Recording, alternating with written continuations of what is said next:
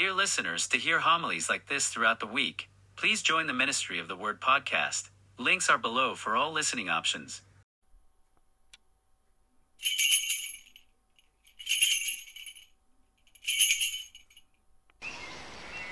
In the eighth chapter of the Gospel according to St. John, there are two sayings of Jesus Whoever sins is a slave to sin. And later he says, The truth will set you free. Whoever sins is a slave to sin. The truth will set you free. If truth is freedom and sin slavery, then we know sin is a lie. It deceives us. Sin promises fulfillment, contentment. But as Jesus warns, it only enslaves us. We recognize, all of us who are Christian, those worldly voices that try to convince us that freedom means to do as you will as Aleister Crowley famously taught. But we know that our desires and our impulses only enslave us. And this is Satan's great lie. Only obedience to Christ is freedom. Christ is truth. He says, I am the way, the truth, and the life. And those who oppose him are liars. Those who oppose the teachings of Christ, the commandments of Christ, are teaching lies. They are themselves teaching that which comes from the father of lies. They are enslaved to the father of lies. Satanists, humanists, materialists, all who oppose Christ are enslaved to the father of lies. The tension between freedom and slavery isn't just something that attacks us from without. It isn't just the consequence of the teachings of the world. It's something that exists within us. In the, the seventh chapter of St. Paul's letter to the Romans, he says there are two laws battling within us. Within us.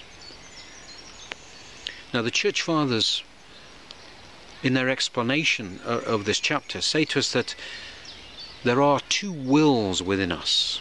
The lower will, which seeks after the things of this world, the things of the flesh, and the higher will, which of course seeks after Christ and the things of the kingdom of God. In this conflict, we must say, in this conflict, for most people, the lower will is victorious. When we look at the world, when we look at ourselves, we know that the lower will is being victorious. That most people seek those things of the world and not the things of Christ.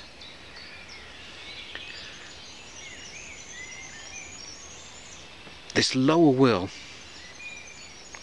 is really under the direction of the demons and their fantasies, but also the impulses of the flesh and the attractions of the world. The higher will, that will that seeks Christ, is dependent on God's grace. The life, the power, the strength of this will is entirely based in the grace of God and the presence of the Holy Spirit. We are reminded that there is only one way of truly being free, and that is to make the lower will the captive of the higher will the servant of the higher will. But we must be careful because even in the lives of the saints, we see that when the, the higher will takes control, the devil is cunning. He changes tactics. He tries to corrupt the soul by leading us to do even what we think is good, but is is reaching, for example, for spiritual heights of, w- of which we are not worthy, spiritual heights without God's grace, things that we are not ready for, things that are based in our will, things that glorify us and not God. Anything that is not for the glory of God is ultimately enslavement. This is a difficult teaching to hear. But if we do not live and if we do not act with a desire to glorify God alone, then we are acting out of enslavement, enslavement to sin. This is why we must never fall into the trap of thinking that we are already victorious in this life. This is one of the the conflicts, if you like, between the church, orthodoxy, and those those groups that have appeared in recent years, Protestant ideas, who say, I am saved. The job is done. Since Christ died on the cross, that's it. This is dangerous. We must not think that we are victorious in this life because the devil is still waging war against us personally, directly, us, individually. In this life, no matter how pure someone becomes, the devil is still raging war, seeking to enslave, looking for a, a lack of attention, a, a momentary or even small act of disobedience to God, an opening, a way into our lives. Let us remember that it's it's not important how big or small we think our sin is. Jesus says, Whoever sins is a slave to sin. If we even sin in a small way, then we are a slave to sin. And if, if knowing that we are not yet perfect, we sin, how can we say we are yet victorious? But then, since we all sin, doesn't that mean everything is lost? Well, of course not. First of all, in Hebrews 12, St. Paul reminds us just how far we must repent and what our repentance must really cost us. In fact, he says to us, Have you res- resisted sin even to bloodshed? Have you resisted sin yet, even to bloodshed? In other words, St. Paul says we are called even to shed our blood in striving against sin, in resisting temptation, in struggling against the world, the flesh, and the devil. But the most shocking part, the most shocking part we must say is that in the face of this battle, we are expected to win. However many times we have fallen, we are not to despair. Every time that we fall, God's grace will be enough to lift us back to our feet, to help us get back up, and to start again. This is the nature of our spiritual battle until the very last breath of our life. As St. Paul says, we keep on running like the athlete until we cross the finishing line, till the very end. We do not stop halfway through the race and say, That's it, I've won. Because in our struggle, it is, yes, the grace of God that achieves the victory. It is only through God's grace that we receive the strength enough to even face the battle. We remember that St. Paul likens the devil to a roaring lion who, who prowls and roars, seeking to devour, seeking to tear us to pieces, seeking to attack us when we least expect it. And another image that also helps from the fathers is that of the devil like, like a chained wild dog A reminder to us that if we do not enter the yard of the wild dog that is chained there, we won't be bitten.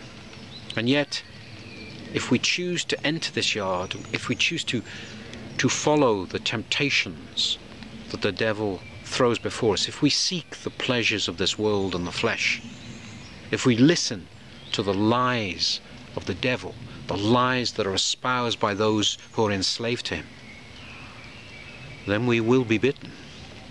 We will fall. We must not enter his yard. The commands of God protect us. Christ gives us the way to live safely, to stay close to him, to stay away from this chained dog that would bite us.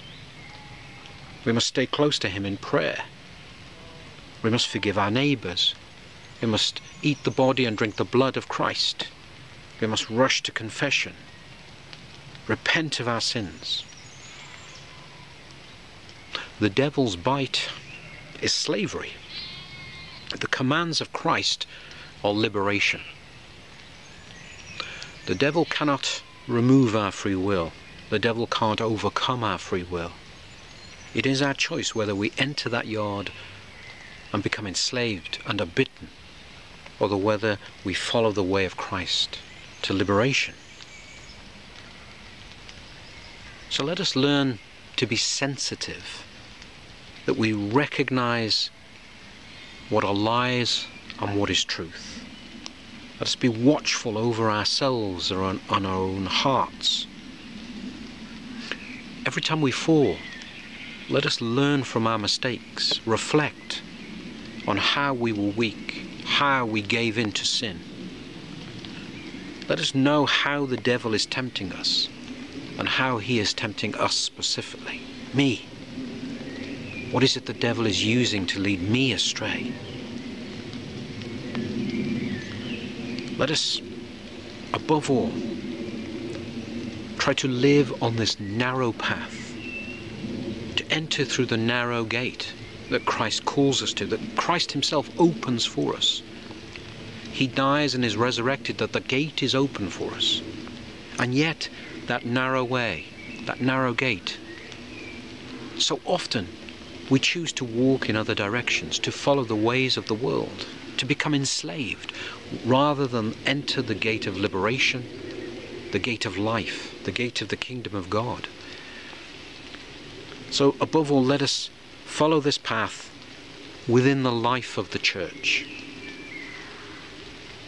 The fullness of truth, Christ, is only found within the life of orthodoxy. And only within the life of orthodoxy can we be free.